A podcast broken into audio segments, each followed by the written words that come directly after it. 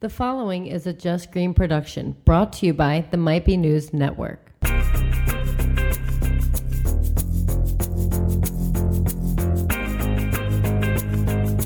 Grab his dick and twist it! What's up, everybody? Welcome back to Might Be Brews, episode 48, the podcast where we explore the people, places, and brews of the craft beer world. My name is John. With me, as always, Mr. Steve. How are you doing today? I am pumped. You know why? I got 1,000 shares. 1,000 shares of Blockbuster Video. It's going to be great. it's going to be great. We're set up, man. We are set. Do it big, doing it big. Let's that one.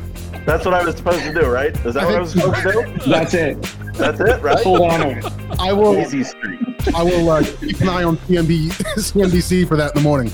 Uh, the man behind the board, producer man, my brother Taylor. What's going on, buddy? What's going on, everybody? Happy uh, Thirsty Thursday slash TGIF if you're listening to the podcast. Thanks for tuning in. Yeah, man, absolutely. And joining us today from Trillium Brewing Company out of Massachusetts, Director of Marketing, Mike Dyer. How you doing, Mike? Thank you, guys. Been awesome. Thanks for having me. Absolutely, man. Super, super excited to chat with you. Um, we're going to go ahead and pour our first beer. I don't know, um, Mike, what you're sipping on. And I, I'm, I, I'm I'm playing along with Are kids you? Oh, look at that. Yeah. the essential penknife American Pale Lager. Now, did I see a few different essential um, Yeah. style? Is that like a, a line that you have going? It is. It's actually uh, it's a it's a new series that just came out for us this year, and uh, it's it's probably if if there's any series that kind of talks a lot about the roots of Trillium, this is it.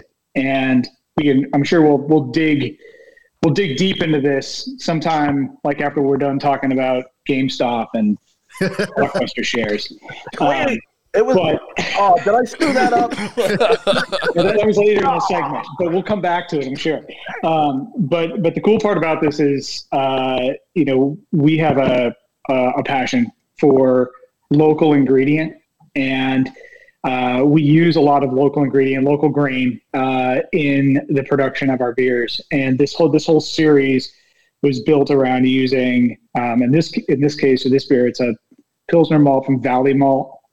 And I think last year I was just looking at a stat um, we we use like 500 tons from Valley Malt, and uh, that I might be off a little bit on that number, uh, but then we also use Crystal hops and this beer from Four Star Farms, another local uh, uh, hop farm to us up here in, in New England, and so the the series we've done a couple of these, and they've always kind of been rooted in these outdoor essentials. So we've done penknife, we've done torch, we've done hatchet. Um, and the concept all along here has been we're trying to kind of think back, harken back to that concept of you're in the outdoors. What are these kind of core 10 essential type items that you need? These lagers are all slightly different. They all have kind of a slightly different kind of uh, flavor and hop profile, but the central piece to it is really just using a local ingredient, which is a lot of a lot of what we're what we're about. So, Awesome. welcome, welcome to Penknife.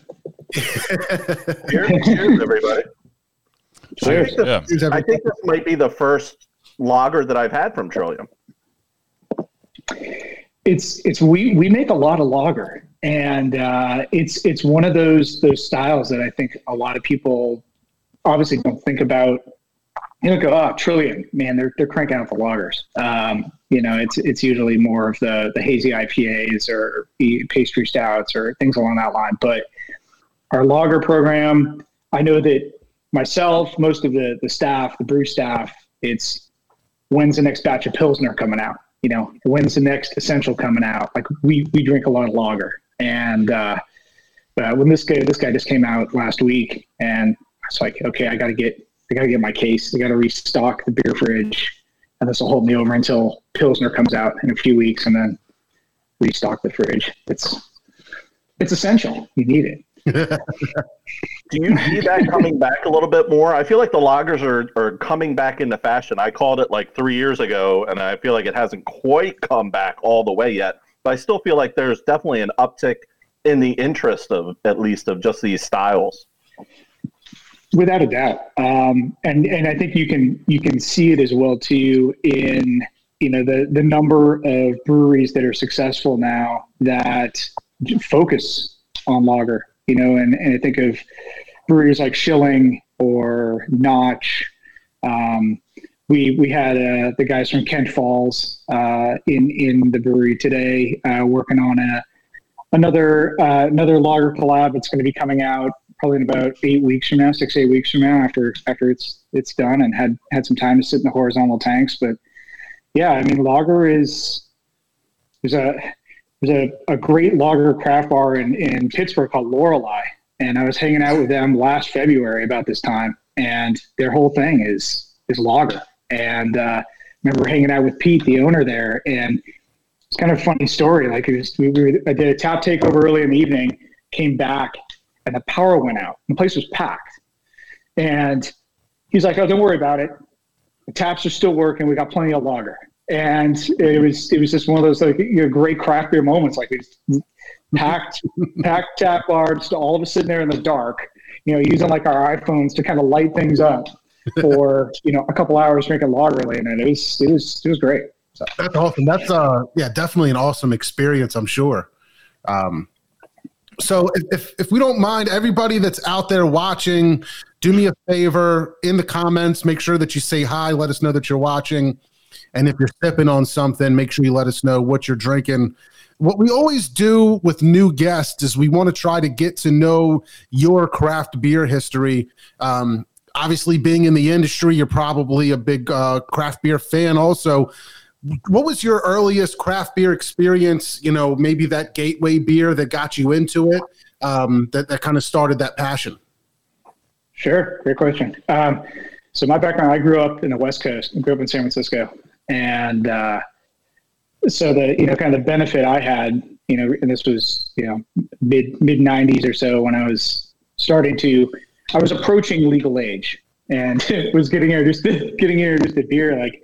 Um, you know the the the common beer that was obviously around was always Sierra Nevada Pale Ale, mm-hmm. and I know that's kind of the, the the gateway for so many, and it's kind of a boring answer. Uh, but I'd say shortly after that, for me, it was it was actually Anchor Christmas Ale, and you know the regular Anchor Steam was great, but the Anchor Christmas was that beer that I was like, wow, holy smokes, you can you can actually do a lot with beer. And you know it, it's spicy it's it's hoppy it's you know rich like and i remember like that that's that beer has stuck with me to this day uh, as i can't get i can't get through a year certainly can't get through the holidays without like going and tracking down my six pack of anchor christmas like and it's it kind of although the recipe changes every year it's like that first one i'm like yep i'm home again you know and uh I think from there, it's I, I, had the benefit of living in Colorado for about six years, not too long after that, and same thing. Like you just you introduce these different like at that time local regional breweries that were growing and doing cool stuff, and obviously people know New Belgium and certainly Fat Tire, which you know has gone bananas and gone everywhere. But I remember that was also some of the first times I tried kind of Belgian style ales, you know, and their black ale like 1554 and Duvel and some of those. And I'm like, okay, this is this is kind of starting that exploration for me that I want to try more styles more than just a pale ale or you know a, uh, a Hefeweizen from Pyramid or something like that. Sure. Yeah, those are uh, fantastic beers. I, I, swear we get we, we do get that answer a lot. I feel like um, the Sierra Nevada Pale Ale, you know, was was was is, is a common answer for us that we get from from our guests it's one of the it's one of the oldest, so it certainly makes it and and obviously you know from a uh, accessibility standpoint, you know it's everywhere. Sure. Um, but and I think the cool part about it is that those guys knock it out of the park with quality. And uh, uh, myself and a bunch of guys on our team, we were, we were talking this year about their uh, celebration ale this year. You know their holiday ale, mm-hmm. and it, it kind of became a running joke for us. It was like, you know, Phil, what are you drinking tonight? Sierra Celebration. Matthew, what are you drinking tonight? Sierra Celebration. And, you know, it's just, it, you know, it, everybody kind of wants, wants to find that kind of clean palate, cleansing reset type beer. And I think for for me over the holiday season was like this is this is easy drinking and good. You know. Yeah. Well, tell me tell me about your um how you got into the industry. You know, I'd, I'd love to hear about what the director of marketing entails and, and things like that, what you do with, with the guys at Trillium. But um, how did you get into the industry and eventually end up with Trillium? Uh, sure. So my background has always been in in marketing. Um, I have a very, you know, I'll, I'll, abbreviate this as much as I can. But uh, growing up on out on the West Coast, uh, in college, my myself and a, a group of friends started a, a, small software company, and it was based in the outdoor rec industry, and we made mapping software for people to plan hikes and backpacking trips and that kind of stuff. And uh, company kind of grew, and there, were, there weren't a lot of us. It was a small team, but we ended up uh, selling the business to National Geographic in uh, July of 2000, and went to work for Nat Geo in their global publishing division and uh, working working on mapping products and video and that kind of stuff, but always on the marketing side. And so, a lot of my background is, you know, tech marketing, digital marketing. At that time, kind of the beginning of social media marketing, and uh, uh, but always kind of with this slant of publishing. And that that career moved me from San Francisco to Denver, and then eventually uh, out to the East Coast. And uh, I I met my wife and uh, ended up moving to Boston after a long distance relationship between Denver and Boston. That was a lot of quality United miles, and uh, moved out to moved out to the Boston area. And you know, craft beer had always been kind of this staple thing. It was part of my career, and I traveled around a lot for work, and I've been to 49 or 50 states. And when I'd be done with work at the end of the day, it was where's the cool local brewery? Where's the craft beer bar? Where's the you know the restaurant that has the good beer list? Because I was always just hunting and trying like what's what's different. And uh, living out in Boston, we decided we are like, okay, you know, after a couple a couple cold winters, and we we have uh, we have a daughter, and she was she was about four, and we're like, enough of this. We're going south we're going like everybody else. We're gonna we're gonna go down to Tampa and we're gonna live in Florida and we're, we're gonna get our, our I'm gonna get my sunburn on and she's gonna get her tan on, but it's gonna be great. And uh, so we went down there for for three years, and I was working with a local publishing company down there, and I finished up a, a contract job, and I lived down the street from uh, this independent craft brewer, and I got to know the owners there and got to know the staff there pretty well, and because uh, I was spending a lot of quality time there, and started started talking to one of the head one of the head brewers there, this guy um, Doug Clark, and I just said, you know, hey, I, I'd really be stoked if at some point I could, you know, volunteer. I've I've always loved craft beer. I, I don't I don't know much about this. I'm, I'm a terrible home brewer. That's not my forte. Um, and uh, he and this other guy, John Rankin, uh, kind of brought me in under their under their wing and and uh, put me on the unpleasant end of a packaging line and spent a lot of quality time picking and packing four packs and and loading cases and getting sprayed with beer and right. sweeping floors and doing all the messy stuff and and uh, I did that for about six months and it was uh, it gave me a whole new appreciation for the fact that I think a lot of people kind of have this vision of I'm going to get into craft beer and it's going to be awesome and I'm going to be finishing a beer and staring at it in the light at the end of every day. And it's very romantic. And then you kind of realize, yeah, this is this is this is hard work. It's sweaty work. Um, and I I was kind of at a point where I was looking for to do something new. I kind of kind of felt like I I'm just burned out. And uh, Dave Doble, the owner of Tampa Bay Brewing Company, one day I'm, I'm down at the end, end of the end of the Wild Goose, just cleaning stuff up, and he's like, Dyer, he's like, hey, come up here, and go upstairs to the office, and he's like. It's like you, you know some of this marketing stuff, right? And I'm like, yeah, that's most of my career. And he's like, well, I want to start bouncing some ideas off you. And uh, a couple, a couple. It wasn't long after that, and he's like, you know, hey, we, we want to bring you on to kind of run run our marketing and help us rebrand and uh, kind of bring things together. And uh, so took that job and I uh, helped Tampa Brewing Company kind of re- rebrand themselves and kind of ran their sales and marketing team for about another year and a half. And then uh, my wife's job brought us back up to Boston, and uh, I, I had I had reached out to to JC and Esther at, uh, at Trillium. I had been a a, a, a fanboy like like uh, a lot of us are, and uh, I ended up interviewing for a job that I did not get and then uh, did some more work with the Tampa Brewing for about another nine, ten months. And the uh, marketing director position popped up, and I was like, called them up again, put in my resume, and uh, I, I, I, guess you know, second second time's a charm in this case. So uh, here here I am. so, uh, how long have you been with them all together now? Uh, it's 14 months. So okay. yeah, 14 months. Yeah. Awesome. That's um, it's an interesting, interesting background. I mean, I, am very curious about that. Uh, that app. I mean, you know, you, you are you know your uh, your your mapping software. Is that what you would call it? Yeah. I mean, yeah. I mean, this is old school, dude. CDs. I, was say, I think you said the year 2000 when you sold it to Nat Geo. I mean, that was uh pretty early on. That's that's interesting. Yeah, well, I mean, this was this was old school boxed software.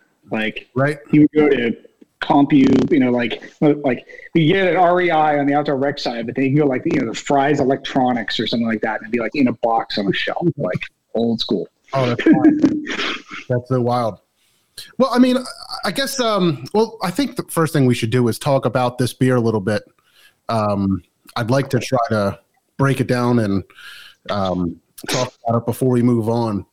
I'm loving it. Yeah. By the way, it's got an interesting nose I can't tell exactly. Yeah, what are you picking up? I don't know because I mean, you get like that normal like. You usually you can get that. I don't know what you would call it, but the the, the usual nose off of a lager.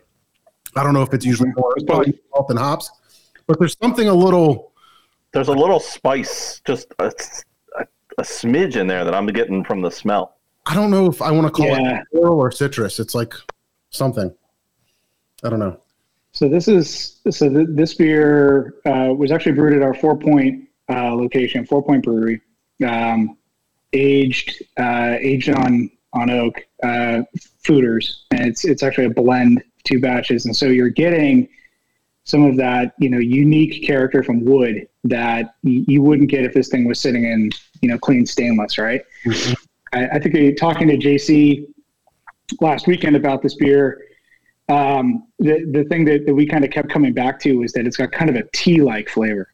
Mm. You know, like uh, like a like a black tea or almost like a you know kind of a Lipton tea. Yes, um, it does. Yeah.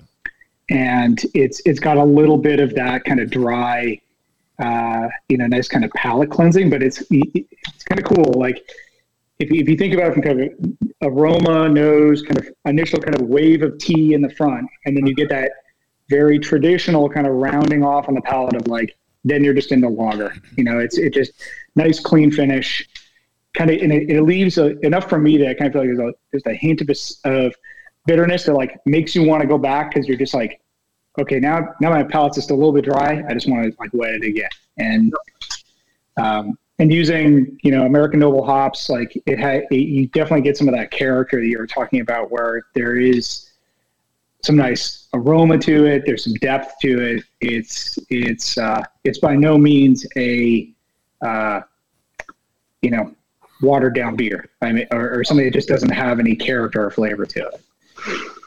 No, it's this thing packs flavor for sure. It I, I don't know. It's so funny because when some people tell you that you're tasting this I'm sure you that's exactly what you're going to think, but but I do like that tea description because yeah. that, that, does that's what it uh, reminds me of. I was like stumped. I was like, I can't understand what this taste is. Like, I just know that it's light, crisp, and refreshing. And and yep. as soon as you said tea, it was like that's right on the that's nose. That's it. Yeah. Yeah, really I, I, didn't want to come out and say it because you're right. I mean, there's that psychology thing. I tell you, yeah, it right. tastes like Tabasco sauce. And you're like, oh yeah, I can pick it up. oh, that's good. John tries that with with me all the time with chocolate stouts. Oh, this is chocolate stout. I'm like, no, it's not. No, it it's is so not. roasty. Um, Mike, you know, I always have to tell people or try to. But Taylor is is the not beer guy. Uh, He's he's starting to become one, but um, he's the producer, the podcast engineer guy. That's more his thing. And uh, Mr. Steve and I are the the the beer guys. I'm along for the ride. He's just there for the ride, but but It's a great ride. he's being Yes. converted little by little.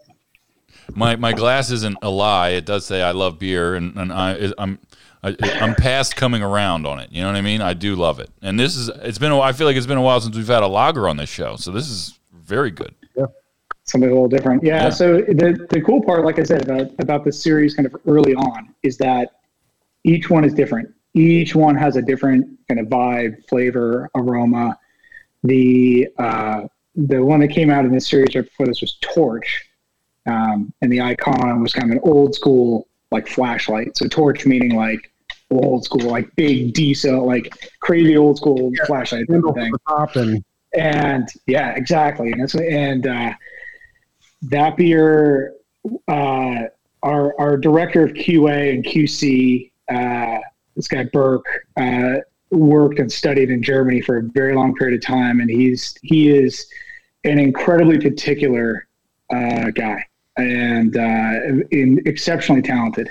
And uh, you know, it's it's rare that you ever see him like feel satisfied with a product. I mean, I think that's one of the things that that we uh, we can't strive to is like we're always trying to improve, always trying to improve. Like everything is good, but we can always do better. And he uh, he came back and he was like, "This this is this is a really good this is a really good lager." And you know, it's like, and, and Burke is not one to to garner a whole lot of like he. he he, his eyes kind of lit up a little bit, and I was like, "Yeah, okay, this this, this had to be good." And it was just great. I quickly plowed through a case of that beer and wish I had more. I believe it. Phil, shout out Phil, um, good buddy, asking for hops. It looks like on the can it says crystal hops from Four Star Farm. That's correct.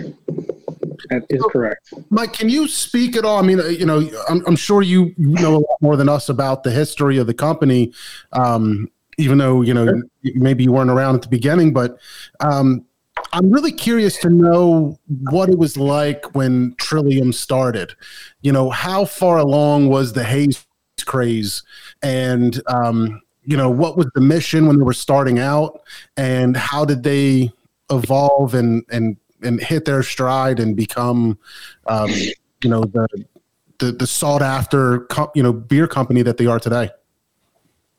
Sure. Um, so Esther and JC uh, Tetreault are the owners and founders of Trillium. Um, it's they two incredibly talented, passionate, driven people, and I think their their vision for what they wanted to accomplish with Trillium, you know, even even before the the first day of opening up, um, you know, is is a huge testament to where we are today because of just their their their their their their ability to see purpose and where they want to be five, ten years down the road at any given time um, has really helped us uh, propel. Um, you got to roll back to you know 2011 2012 when they were kind of first you know putting out this concept and uh, you know jc um, uh, I, I don't have the exact dates right but there was a period of time where he was big into ice cream and there was a whole lot of home ice cream making and then then turned into home brewing. And like he was when he's all in he's all in. So it went from the ice cream to to home brewing beer uh, some some transition point in there. And uh, when he when he was uh, uh, had gotten to a point where you know he's he, talking to Esther and about what they wanted to do in life, and both of them were had very successful professional careers. And uh, you know, Esther with an MBA from Bentley and had just started a, a fitness business in Boston, and uh, JC was uh, working for a pharmaceutical company doing kind of sales and project management, and uh, they decided this is this is not what they want to be doing with their life. And, and I think one thing that I'd say about JC is very uh, creative. You know, very much like a, the, the two of them balance each other really well. Esther is like the driven business person. JC is the creative product, you know, guy. And uh, so they had the vision for for Trillium, and and back at that point, like there were there were not very many craft breweries in Massachusetts. The laws weren't very favorable; they were strict, uh, and they identified this small little place. Uh, I want to say it was a little under three thousand square feet in the Fort Point neighborhood of Boston, and uh, that's you know just just south of the financial district, and they bootstrapped the whole thing together. And they, had gotten to the point that they were basically on the edge of you know they'd sunk in their life savings and everything else to kind of get the brewery up and going. And we're dealing with delays in the city and everything else for permitting. And we're kind of down to their 11th hour uh, when when permitting finally came through. And uh, that, that little tap room which is near and dear to my heart it was my first introduction to trillium. Um, it, it's the the weird thing about it was it they could only sell beer to go.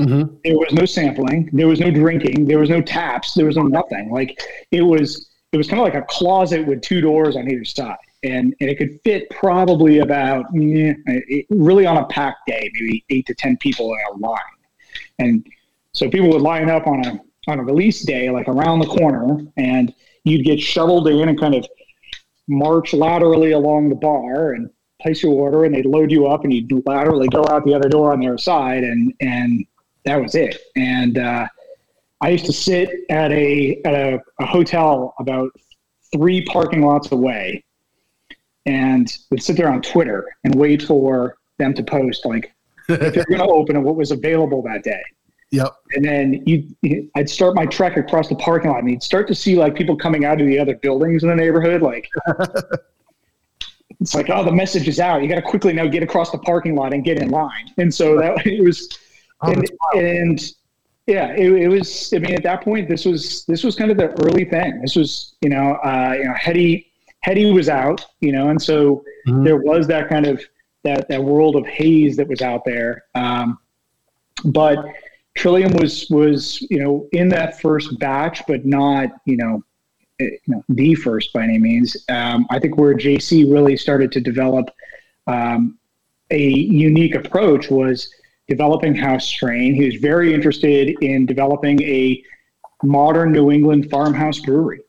It, it wasn't intended to be a uh, a hazy IPA clone brewery. That wasn't like the goal. It was the concept was always this vision of a brewery that was using local ingredient that ideally someday in the future that there would be a farm aspect where ingredient could be grown and used in the beer um, that it was this full community and it doesn't didn't quite look like that in 2013 when it was a 3000 square foot mm-hmm. you know kind of bombed out corner place you know with with a bunch of you know dudes lined up down the street waiting to take home 750s in a box.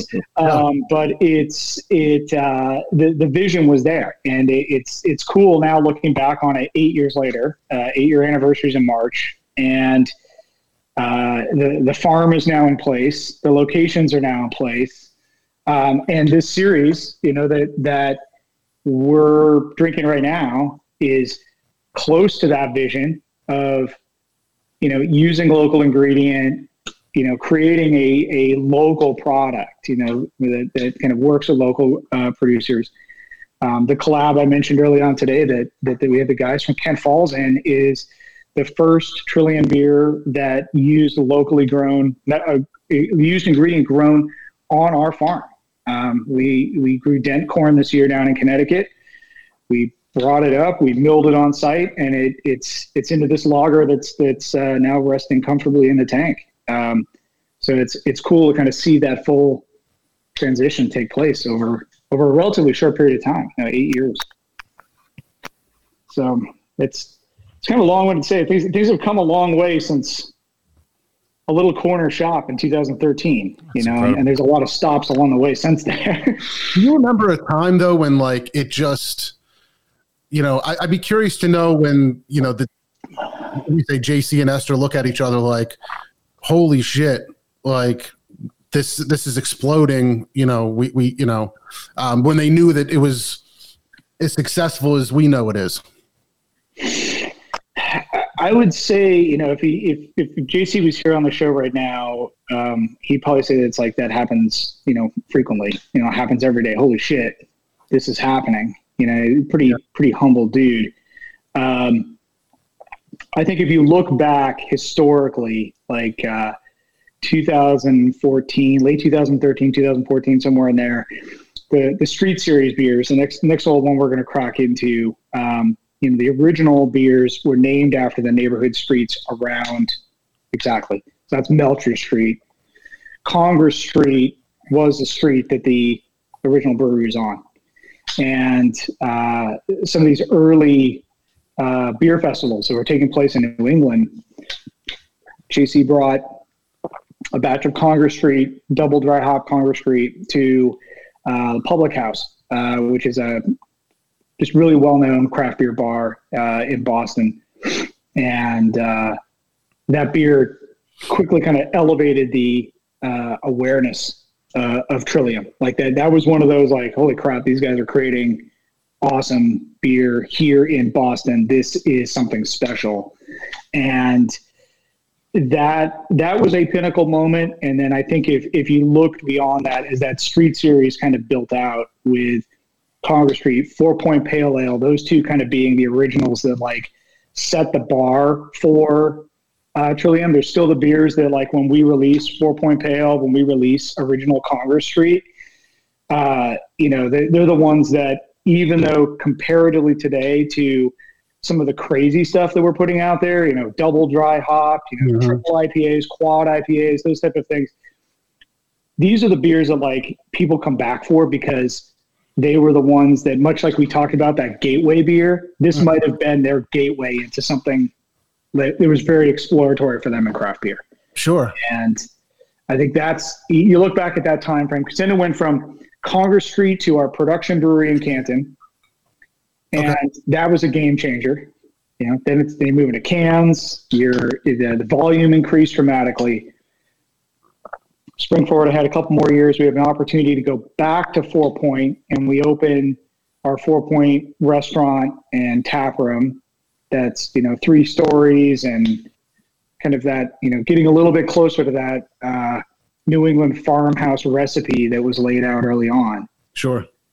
Then we have an opportunity to open fenway. So we open fenway which is this super cool modern greenhouse looking uh, taproom brewery in the fenway district. Then we purchased the farm in North Stonington, Connecticut, where the dent corn just came from that, went into the collab today. And uh, now, now we're looking at, at opening what we call Forever Home, uh, which is kind of the, the, the final evolution. Um, and uh, that, that'll be later this year. We're, we're excited about that. And what is that? And where is that? So Forever Home will be in Canton, uh, we actually just posted a uh, first job to post there, which is a executive chef position. Um, but this will be one of the uh, largest uh, kind of destination breweries uh, on the East Coast. Um, wow. And uh, we purchased two years ago the old Reebok headquarters, and it's a 28 acre campus, and it'll it'll have all the have all the nice bells and whistles for for someone to come plan a visit to. Man, I love I will open the summer. Canton. That sounds awesome. I, I haven't made it down to Fenway or to um, you know, to to the uh, Fort Points because I mean it's just I, I always just don't want to go into town when when I'm going. I'm usually heading to one of the the suburbs or going up to Maine or somewhere you know further up north. So I try to stay away and, and loop around and stay outside of, of Boston, but um, no so I'm excited to to hear about the Canton thing. Um, a couple questions I want to pop up on the screen here, quick. Uh, our buddy yeah. Brett, um, what are the chances of a Boston Marathon beer? Name suggestion: Boylston Street. I think it fit. definitely a fit. Uh, you know the you know the street the street beers are are are certainly a, a a clear line for us, right? We've, we've got numerous ones. Um, we, uh, I, I'm pretty darn confident that our, our friends at Boston Beer, Sam Adams, do a Boston Marathon beer, like mm-hmm. the official one. So it's not that we couldn't do a tribute beer to the Boston Marathon or something, but they've got like the official official one. I can't remember what it's called. Um, Brett will Do tell us what it's called. He's run the. Uh, I know he's run it at least once, if not a couple. oh, right on. Four or five times maybe. So, so we have. Uh, I, I can I can shamelessly plug it. So we do a uh, we do a 5K every year uh, for as part of our philanthropic efforts uh, for Family Reach, which is a uh, national organization that helps uh, families dealing with a cancer diagnosis, like kind of overcome the financial burdens of it. Um, this year we had, like everybody else, had to adjust how we do 5Ks, and so we did a virtual version of it in June um, and had a little over a thousand people participate across the country, a few international. Did it again in the fall. Um, it's going to be coming back again this this coming June. Um, so folks anywhere, PA, New Jersey, you name it, um, you can register and run. Um, you get some cool swag out of it. And uh, we do a beer uh, typically every year for that called Running Naked, which is a, uh, if I remember, right, it's a Helles, uh, but a nice, crisp Helles lager, if I remember. Yeah, for running for sure. And I gotta say, it, it, it kind of threw me thro- for a throwback when you were talking about those bombers. When when Trillium started, was everything bombers? I mean, I, if I, Yeah. I don't remember when we had our first. When I, I'm my first Trillium for sure. I remember just hearing about it. The buzz, people were talking about it. I can't remember what year it had. I'm pretty sure it was before we started the the beer shares, Steve. And um, I I found out that like my buddy's sister was going to school in Boston, and he was going to visit her. And I was like, I don't know if you can do it. I don't know where it is. I don't know how it works. But like, find me some Trillium. And he brought me back a Congress Street bottle. And. I remember popping it, and I think I shared it with my buddy Joey K. And um, I remember having that that moment, and, and it's happened a few times. Not to knock Trillium at all, but you know, as you evolve and try new things, as you're exploring craft beer, you you have a beer, and it's like, holy crap, this is the best beer I've had so far. And, Yeah, and no Congress Street doubt. was one of them because I hadn't had anything like it. I'm sure I I had had you know, um, I had a topper and and was, was trying all the the crazy hoppy stuff that we were doing around here. Um, you know, probably some tired hands was was coming up and, and had a couple of those and and then having this Congress Street was like nothing else, and was such a cool experience. I, and I remember that thick dark glass bottle. Yep. Oh Yeah, it's funny. We uh, yeah, it, everything was in bottles up until uh, we went to Canton. You know, so that was 2000 December of 2015 was when the Canton production brewery opened, and uh, we we actually we, we did a batch of Congress Street last fall, and we just thought it would be kind of a cool throwback that we we ran wasn't a lot. I think we ran maybe 20 or 25 cases uh, into 750 bottles. You know, just this last fall is kind of a, you know, hey, we're all dealing with a really crappy year. Let's try to remember like good times, and and we did that, and, and we quickly remembered why it's so much better to be in cans now because carrying around a case of 750s is not a, a fun or positive experience, and uh, it, it, it reminded me just I saw a post the other day on our Instagram feed that, that someone had shared of the trunk of his car that probably had seven, six or seven cases of 750s, Trillium 750s, like loaded in there. And like the picture of him is just like covered in sweat because he had obviously been carrying like two or three at a time down the crappy streets in, in Fort Point. And yeah, so cans are great. Yeah. do you remember? In the, I, I think it like that transition happened during our bottle shares. It definitely did because I don't know if you remember who was. It was your boy that bought that brought the bomber. Like it was like a year and a half, two years old. Oh yeah, don't yeah, remember. yep, Yeah, that's who it was. yeah. Dumont brought the oldest. Is that a Congress Street? It might have been a Congress Street. He brought the oldest bottle. It- uh, yeah, he's like, oh, I've been saving it for you, but it was like a year and a half old. Uh, but, but I remember that. Yeah, I remember that transition happening where we were getting bottles at the share, and then all of a sudden it turned to cans. cans. And we were excited. Yeah. And then Dumont shows up with the bottle, and we were like, "Man, they haven't they haven't bottled in a long time. A long time. How long is this?" at least IPAs. I mean, we we obviously still bottle all the time, you know, whether it's stouts or wild ales or, or those type of things. But the the the hoppy beers are not going into bottles. Yep. And that's the right move. For sure. That is, thank you. You Did talk? you crack? Did Yeah. you crack number two there, John? Yes, sir. Melcher Taylor, Street, right? Yeah, Melcher. Yep, got it. Uh oh, We got the cats. cats in the shot. So I don't think it's. I mean, I saw the picture that you guys have on the website for Melcher Street, so I'm pretty sure it's not. But I get a ton of pineapple on the nose, but I, I think there's mango in the picture. Uh, let's see. I'm trying to remember what Phil put in that one. It's a blue background. Um, I definitely get mango. I definitely get grapefruit. hmm Yeah. So the cool part about the Street Series beers, they all use the same base grist, like, which is awesome. And then the beer themselves change with whatever the the profile hop is. You know, so Melcher Street is all mosaic.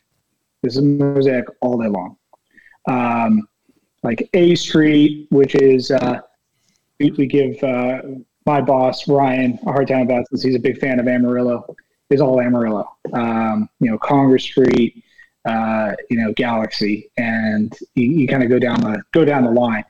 Uh, and you know, it's it's interesting too because I think some people forget that you know hops are a natural product, and you know, it it, it, it blows my mind sometimes when people are like, okay, I, you know, I remember this beer being, you know, more, you know, tropical. I got more papaya last time or more mango or whatever else. I mean, I, I wish that I had the mental memory to remember every beer I've had. but, yeah, right. you know, things, things change. Right. And, you know, it's like some years, uh, certain hops just, boom, you know, that hop lot that year, the conditions in the Pacific Northwest or wherever that hop was from were just like ideal.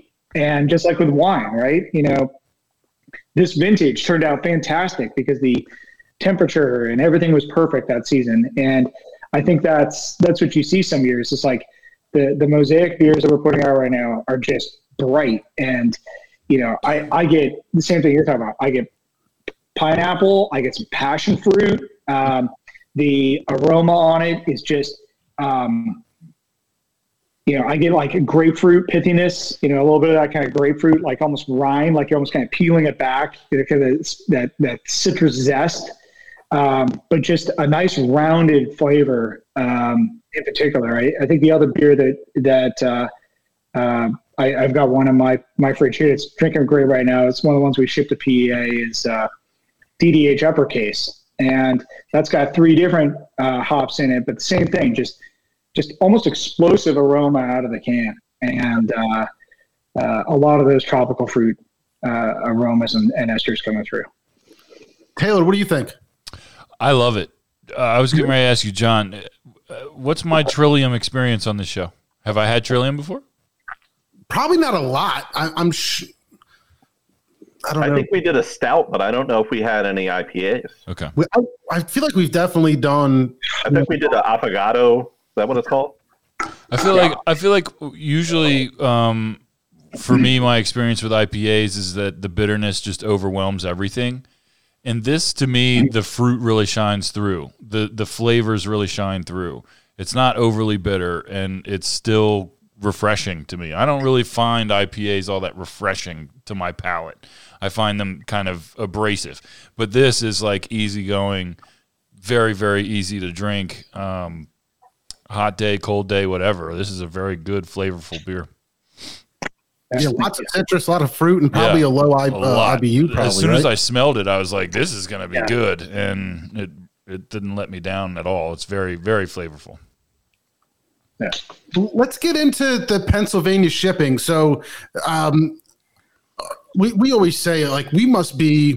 I don't know what it is about the Philadelphia market, but we feel like we're the luckiest beer market on the planet because we constantly get incredible distribution.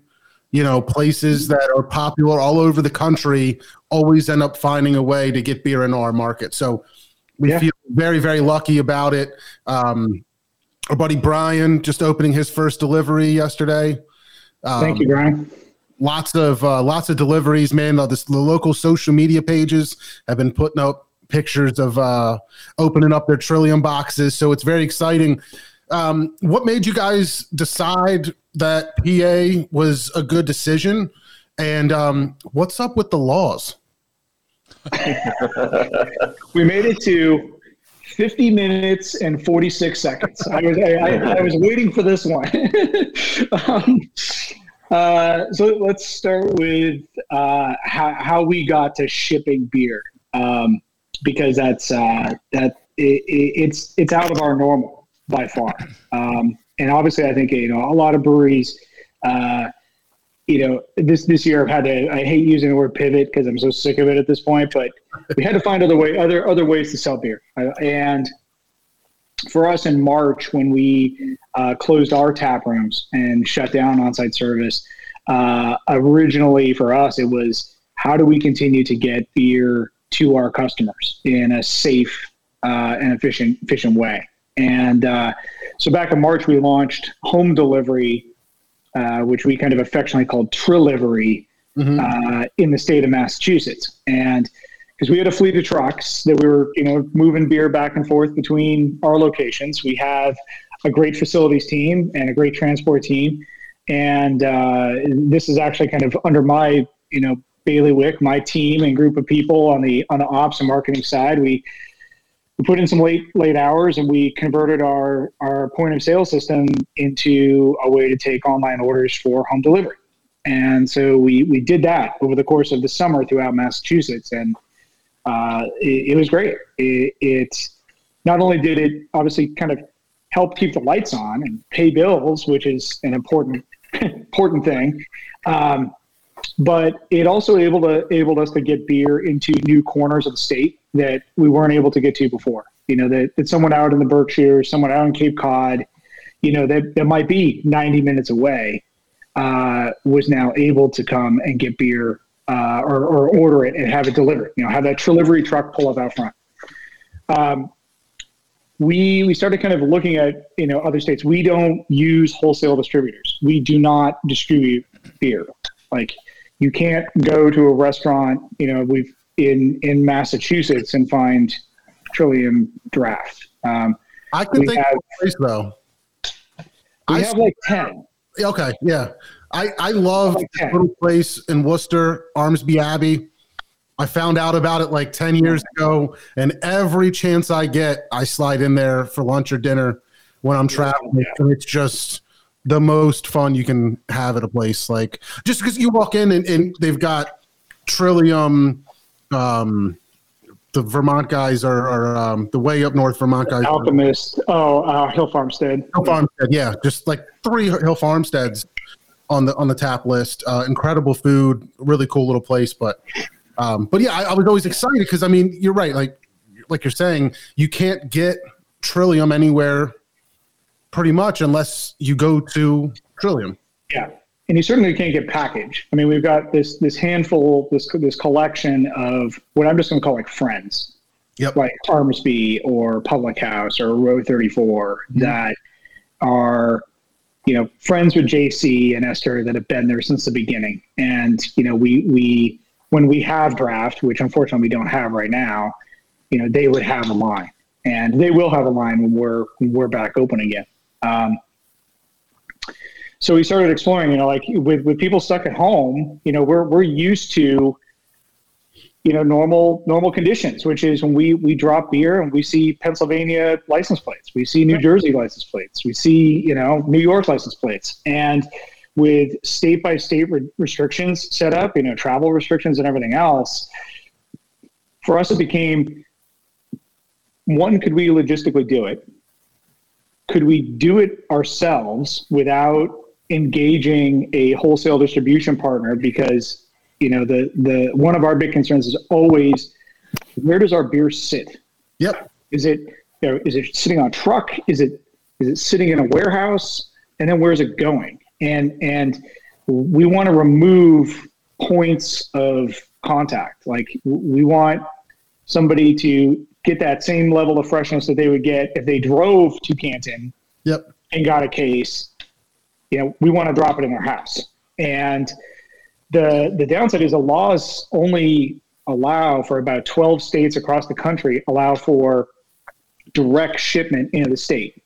Each one of those states has different laws and regulations with how you pay taxes on the beer coming in, how much beer can come in. Um, some are more lenient than others. Uh, others, like Pennsylvania, have very strict parameters. And, you know, for us, we, I, I think wherever we want to go and wherever we set up, you know, PA being the perfect example here, this isn't a, a, a one month trial and let's just dump a whole bunch of beer in the market and then say, peace out. Well, hope to see you next summer. Like, we want to be able to support this market for the long term, right? And we want to be able to offer product to Pennsylvania customers for the long term. So we basically have two ways of doing it follow the law so that we don't get shut down or not.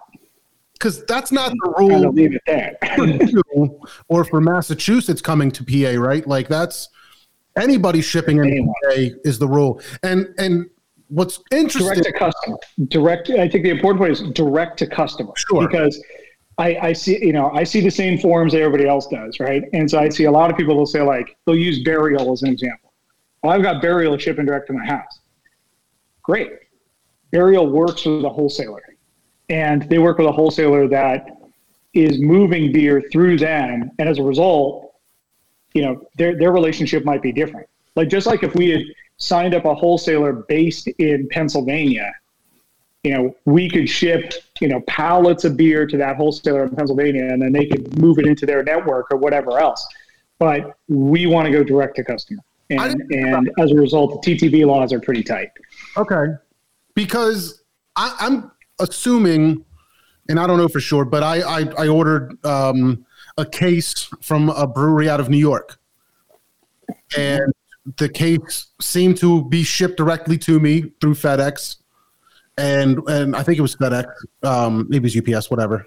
But either way, um, I, I had no problem ordering a case, and and now that you say that, because they also have distribution in the state now, is that what opens and is kind of a loophole, maybe, or?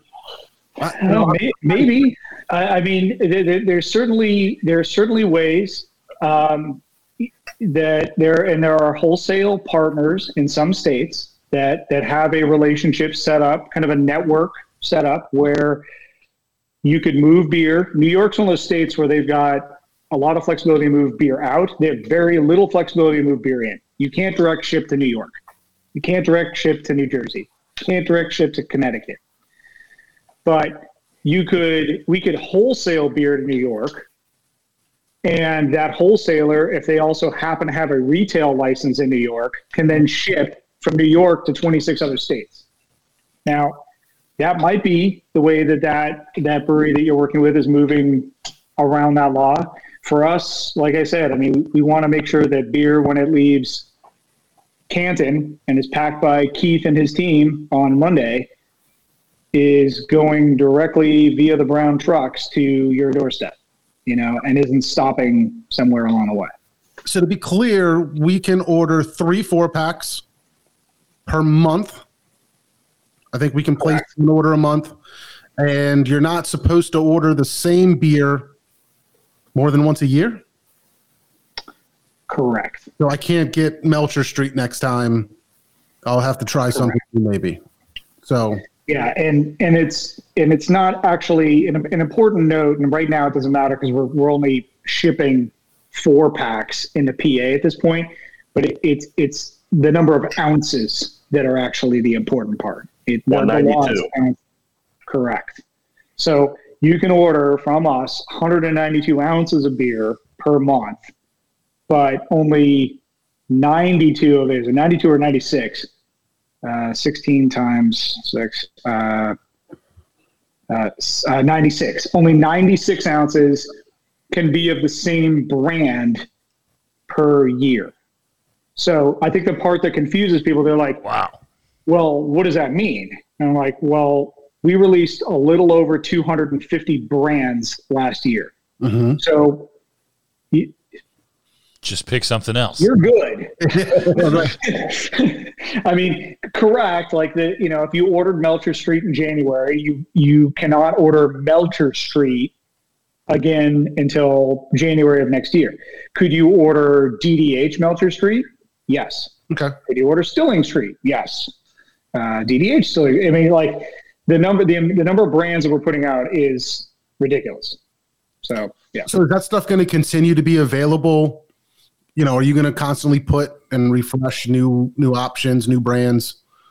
It already is. It, it refreshes literally every day. We we release beer, new beers, typically three to four days a week, and sometimes that's Hmm. three or four beers. Sometimes that's five or six. Um, I think the thing that that uh, we're looking at now, and and behind the scenes, I'm trying to get figured out uh, with our web store is how to start um, activating some of our bottle offerings. So that would be the stouts, our wild ales, Yeah. uh, you know, things along that lines. Obviously, it still applies into the same number, like your ounce restrictions and your brand restrictions. But you know, if you want to get your hands on a, you know, a 750 of, you know, a, uh, uh, you know, an imperial stout next month or a wild ale, like th- those options will become available. Dude, that wild sinister kid, that was Yeah. one of the craziest things I've ever had. Like I just I, I remember that just being incredibly intense, unique, tons of things going on. A little wild, um, Yep. dark, if I remember, like chocolatey almost a little bit, and, and some barrel, um, all kinds of stuff. Uh, th- I, I just love that series. I think I had three or four of those. Yeah. No, and so that's that's the cool stuff that that uh, you know. I think you know. I, I understand and believe me. I, I think if I was living in PA and I was like, okay, I don't get it. You know, Brewery X. You know, I'm ordering two cases of and the stuff's showing up on my doorstep. You know, why are these guys only shipping me three four packs? Like, I totally get the, the frustration, and believe me, we heard all about it. but I, I, I think I think it's it's the you know, it, you know, some people might be more risk averse than others. I think we're probably one of them. We're going to toe the line on whatever you know regulation exists for whatever state or whatever commonwealth we go into. Um, we we have an accounting team. We have a legal team. We're going to do our reporting. We're going to pay our taxes, and so you know, I, I'll, I'll leave it at that. Yeah, just do Um, it. but yeah, there there are other ways, you know, that if if if you're a brewery that is open to working with wholesalers to move mass quantities of beer to a warehouse and then remove it out from there, sure, there there you can. I mean, Sierra Nevada's in every state. They don't have a brewery in every state. You know, they're they're wholesaling beer to a distributor in every state, and then that distributor is moving the product within their territory. I would almost think that the the limited amount that you can get would almost entice you to keep going back though and also to keep trying new things right? Like if you think about it like because you can only get a couple four packs a month you're not overdoing it on that kind of beer. You you, you can move on to other things. You can go to your regular thing or whatever it may be but next month i can go back and get more trillium. You know what i mean? And i, I think that's actually it, for some people it might actually work out better for you that way i think If, uh, uh, certainly, I mean, I think I think the cool part is that you know our knowing our production plan for the rest of the year and knowing what we've got coming out this year. Like, I mean, I, I can tell you that there there isn't a month that you're not going to find some really cool beers on the list. There's, there's really not a week Right. where you're not going to find that. And you know, the the the first couple weeks is you know indicative of like what our normal flow is. But when you start thinking about like some of our collab beers, some of our, our you know once a year type releases that you know that that normally someone would not have access to at all unless they want to get in the car or you know maybe they're able to find a friend to you know meet them or pick up beers or something like that. I mean, it's it's it's pretty cool. I mean, I, I'm I, I'm stoked just the the the fact that you know we're able now to reach customers and, and be able to sit and do shows like this Yeah. in, in markets that yeah we could have done this conversation two months ago but people have been like that's great you know I'm on my COVID couch and I can't get that beer. I remember having to do some pretty shameful stuff to get that vitamin C collab. Oof. It wasn't easy. Yeah, you did. Don't charge. so, I mean, do you, let's say everything goes back to normal in um, the next 10, 12 months. Uh, Is direct shipment and delivery ready to, like, here to stay? I think direct shipment most likely. Uh, I, I, you know, I don't want to go out on a limb and say yes, it's going to last forever because I think we've all gotten burned this year with committing to anything.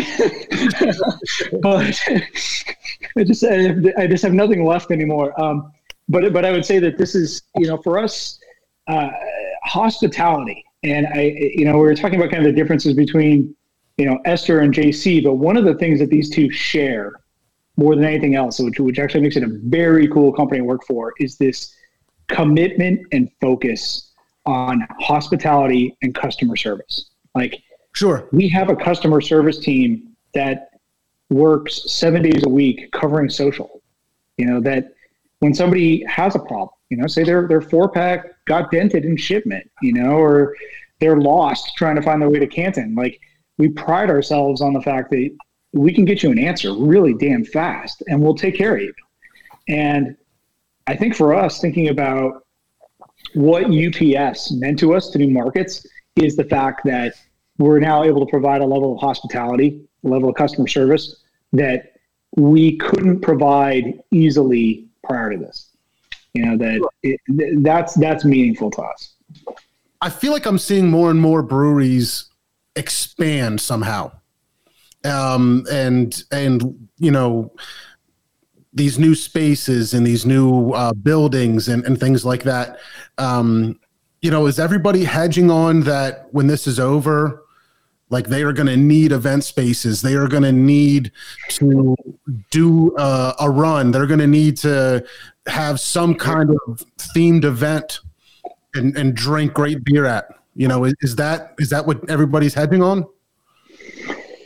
Man, I I think there's a whole lot of people in all levels of hospitality that are really hoping that that's the case. I mean, I I I I think we in particular feel very fortunate about the position that we're in um, because we made tough decisions and we I want to say it again. It's damn pivot word. We pivoted, and you know, we we did the things we needed to do to kind of to, to keep our vision moving forward. But I I feel for the industry as a whole, and just seeing the number of either small breweries or bars or restaurants or big ones that have gotten their shit kicked out of them, you know, over, over this year, right? Um, so I hope, you know, my, I think we all hope that there's this, you know, this, this awakening day, you Mhm. know, like when, you know, we all decide it's okay and it's safe and, you know, we can leave our couch and Yeah. go visit our favorite places, right? I mean, I, I think that's the hope. Um, it, I, I, we, we are cautiously optimistic. Sure. I mean, I, I think you know we're we're kind of planning towards, you know, if we're if we're back in fall and it starts to feel more like normal, that seems like a more realistic time frame to us. Sure. You know, like, and I think to to to more succinctly answer your question, like, you know, are are people making moves as a result of this? I think the ones that have prepared and have you know are thinking long term and have a strategy yeah I, I see quite a few people like figuring out what are they going to do when they reopen? You know are they, are they using this time to retool their brew houses? Are they using this time to change their retail spaces are they expanding are they opening new locations or, or looking into new opening new locations Th- th- there's a good number of people doing that um, but I, I think it's it's still a big hedge bet. I mean, it's not it's not as big as Steve and Blockbuster, but I think I think there's opportunity there. Okay. All right. So since we have to wrap up the podcast, um, the, the last question I'll ask is, uh, what is, um, what is the m- biggest thing that you're most excited for in the future of Trillium? Oh, easy. It, it's opening this new place. It, it, it's uh, when we opened Forever Home in you know uh, you know early summer. I mean, th- this is the the most exciting thing. I think is just that culmination of the vision that JC and Esther had back in 2011, 2012 of this true New England farmhouse brewery, and that hope that yeah, this summer we're going to have you know outdoor music concerts again, and we're going to have you know this massive tap room with a restaurant and a brewery and the wild brewery on site and everything else. Like the, the experience there is going to be it's going to be nuts. And uh, I, I'm excited to have we we moved our offices over there uh, back in December, so it's starting to become a reality. Construction is deep at this point. Nice. Um, so it's it's uh, we're on that we're we're now on the downhill slope, and we can see the finish line, and uh, it's going to be huge. It, it's it's literally huge, but it's it just that that that's the part where I think this sets in for people that this is a great place to come visit. So the next time I'm coming up that way, that's where the offices are. I might shoot you a message. Uh, Of course, absolutely, That'd be please do, and hopefully I'm not on my couch. All right, so um, Mike, if you're down, we can keep going a little bit here on the live stream. We've got to wrap up the one hour podcast. We're gonna do the uh, toast of the week or no? Yeah, yeah. Let's do toast of the week. Um, toast of the week for me is certainly the undisputed champion, the internet. The internet is undefeated. Always undefeated. When it wants its way, it gets its way and has its way with whatever it wants. Um, this whole thing going down with GameStop, the stock market, um, Blockbuster. Blockbuster. You, you it wrong. has just been in Here here. watch. I've taken a deep dive. Um, I can't get, you know, my Robinhood and um, Webull account set up quick enough to try to get in on some action. We'll see. Uh, but yeah, that that's my toast of the week, man. The internet just uh, they, they do what they want. To the There's the internet. internet. Internet. Good job, internet. Uh, my toast of the week is going out to uh, Mr. Tobias Harris Oh wow, for hitting the game-winning shot Wow. against the Lakers. wow. Put your glass up. First place Sixers. Let's go. I'm also going to go uh, sports related. My uh, the only five time MVP winning quarterback in NFL history, the actual goat Peyton Manning, is up for uh, Hall of Fame induction this year. I'm a new ESPN Plus subscriber. I've been catching up on Peyton places, Peyton's places on ESPN's Plus Nice. this man is football. Okay. Uh, the MVP is a individual accolade, unlike uh, the team accolade of showing up to Super Bowls and stuff like that. Peyton Manning, toast of the week, first round MVP, uh, MVP uh, Hall of Famer. Peyton Laser Manning. rocket arm. laser rocket arm throwing ducks. and and so far the only play the only quarterback in history who went two Super Bowls with two teams. God, I hope Brady doesn't do it. Because then I because then there's no debate. I can't argue with anybody anymore. The MVPs mean nothing, and if after that, I hear you, Peyton Manning. Mike. You got anything? It's okay if you I don't.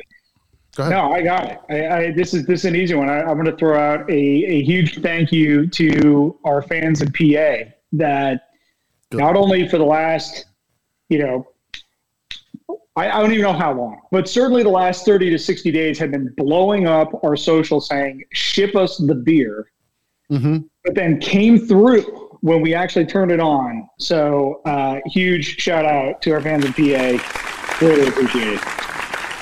Well done, Pennsylvania beer fans. Cheers. Taylor, give me that music. Here we go. Mike, thank you, thank you, thank you so much for hanging out with us. It was an absolute pleasure. You're a fantastic guest. Keep up the good work. I hope um, you and Trillium keep, everything going, and uh, you know, wish you well, Mr. Steve, Taylor, as always, and everybody that was hanging out with us. Um, please stick around. We will probably crack another beer here on the live stream. Definitely. Everybody that is listening on the podcast platforms, thank you for listening, and we will see you next time. Cheers, people. Thank you.